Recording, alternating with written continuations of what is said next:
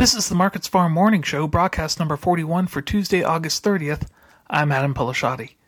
The ICE futures canola market continued to take a plunge Tuesday morning due to spillover from falling crude oil prices.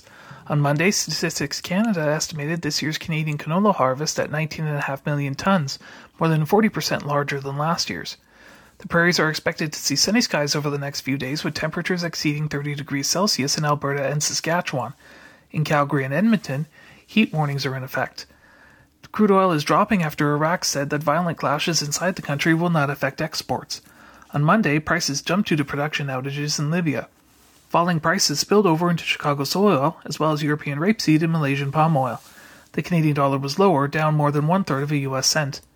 The November canola contract is down $11.60 per ton at $826.90. In the U.S., corn, wheat, and soybeans are all in the red.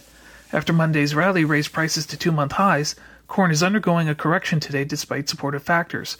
The U.S. Department of Agriculture's weekly crop progress report shows the national crop at 54% good to excellent, down one point from last week and the lowest level since 2012. Heat damage to Europe's corn crop and uncertainty over Ukrainian grain shipments are also tempering losses. The December corn contract is down 9 US cents per bushel at $6.74. Wheat futures are lower due to harvest numbers in the US and Canada. The spring wheat contract is 50% complete according to the USDA, compared to the historical average of 71%. Spring wheat in the US was also shown at 68% good to excellent, 4 points above previous estimates.